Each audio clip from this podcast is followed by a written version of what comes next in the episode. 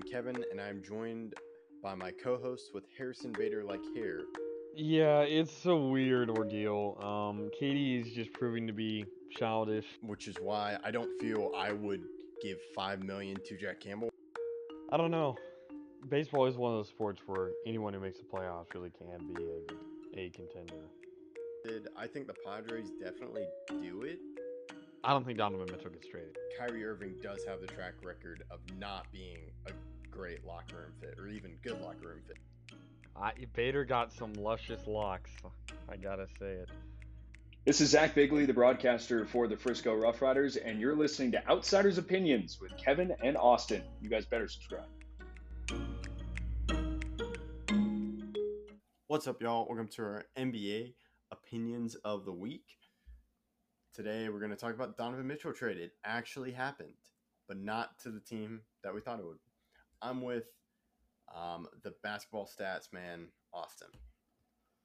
Yep, that's what I've been relegated to, just the stats, man. But uh, I didn't mean to demote you. oh, it's all good. It was just you always have the stats. That's true. I So you're the man with the stats. I do have plenty of stats, and look, we all anticipated him to be traded, just not where he was. What are your thoughts on the Cavs' new situation? It's very interesting. Um, so I didn't realize the Cavs gave up Ochai, which I think hurts a young player. But I, Collin Sexton, it to me, it's almost like you get Donovan Mitchell guard. So Collin Sexton didn't seem to be in the picture, and then I'm not sure that they use Lauri Markkanen that much, but the, they gave up a lot of picks.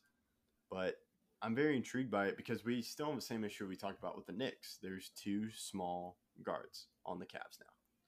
Yeah, that's exactly what I was thinking. I was wondering if you were going to bring it up or not. But yes, that is a major issue, especially with how this is going to be uh, put together. How's the team defensively, offensively, all that going to be decided?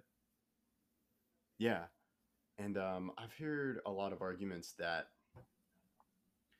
because of the Cavs' interior defense with Mobley and Allen, that that will cover up some of the issues. I, do you buy into that? It'll cover up some of the issues, not all of the issues. Same problem that the Jazz had no perimeter defense, great interior defense. Can he win? Jazz said no and traded out of it. Cavs are saying yes. Yeah, I do. Like someone did think it was a great thing for the Cavs to make this trade, which I agree. It was it was very shocking when the Cavs made a trade that wasn't for LeBron or to help LeBron. Um, so I, I like it. I'm. I don't. I think they'll be a better team, but I don't know what it makes. Like I don't think they're contenders now. I think they're closer to that, but I'm just not really sure. It's it's gonna be a very interesting situation that I am very forward to seeing how it turns out. Yeah, and I'm. I don't know. I think they're better. I think they're probably a top four seed in the East, but I don't know. It's really tough for me to see, especially with how other teams have grown. The Celtics got Brogdon during the offseason. Uh, there's been a lot of moves made. Are the Bulls going to get healthy? Is Lonzo going to be healthy for the whole season? All that stuff. And I don't know what the answer to those questions are. So it kind of makes me question whether or not it can be done. Yeah. Um, on the Jazz side, though, I think this is a huge win for them. You get some nice players in Sexton, Markkanen, and you get a nice player. I think that will be Ochai will turn into, and a bunch of picks to pair with the picks you got for Rudy Gobert. So they're around like eight picks now. Yeah, they have a lot of picks, and I definitely think that's the reason why they did it. They want to bolster their pick amounts and make sure that they can easily uh, contend later on. Obviously, they're still a while away from that, but I firmly believe that this team in 10 years will be, or at least maybe less than that, five years, could be really good. Yeah, I agree. And um, they still have some nice pieces in Bojan, Mike Conley, Jordan Clarkson.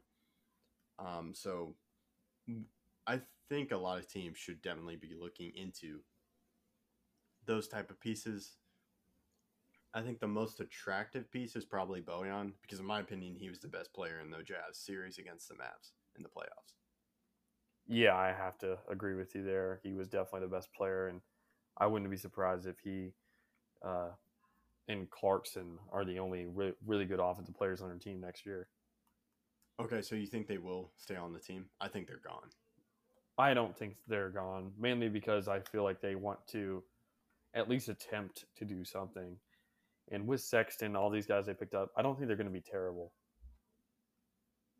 Okay. Um, so I kind of view it differently. I think they're taking the OKC route. It's like, hey, we got a bunch of pieces. Sexton is a nice asset that they can like see if they, he fits into their future plans because I believe Sexton is still pretty young. And, Yeah. Uh, yeah.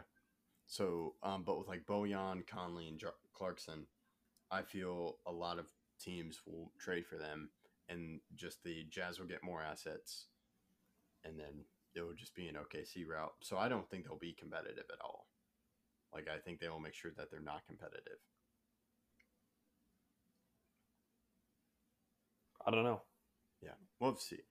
Um, but I'm glad something else happened in free agency. But it would have been funny to see him go to the Knicks. But now it's also funny seeing how the Knicks like damage control the trade. Yeah, I think it could be a situation where the Knicks are in a bad spot. I don't really know where they go from here. Uh, I don't think they're a playoff team, even though the West is not the best. Not the West. The East is not the best, especially their their situation where they don't really have good defense. I think will definitely hurt them, and I'm kind of ready to see whether or not they're going to be able to uh, kind of rebound from this, not getting Donovan Mitchell and go after someone else, maybe. Yeah, I agree. Um, it would be interesting. Um, overall, do you think it was time that the Jazz blew up their core of Rudy Gobert and Donovan Mitchell? That's a tough one. I don't really know. I was thinking about this for a while.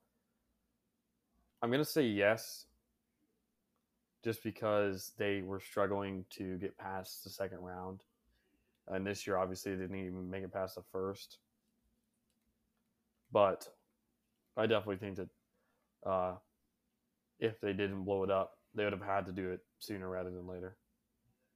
Yeah, I agree. I feel they kind of reached their peak with Rudy Gobert and Donovan Mitchell, and now they have a bunch of assets. And I think they really did a good job in getting assets for Donovan Mitchell and Rudy Gobert.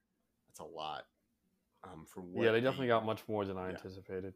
yeah, same. Like for what they really didn't accomplish that much in the playoffs. Um, they had. Did they even have a Western Conference Finals appearance? No, they did not. They made the second round a couple of times, but they were never able to uh, continue their success past that. Yeah. So, uh, good job by the Jazz. Like now, you just need to hit on those picks, and hopefully they can be good sooner rather than later. But we'll have to see. But yeah, so that's really all the NBA news. Now I think we can officially say we're in the NBA dead period. Now there's no like lingering trades. Unless something happens with KD that we don't expect, I would say so. Okay. Yeah. So that's all we got. Thank you for listening. Make sure to check out any other videos. Um, any final thoughts, Austin? Nope. All right. That's all we got.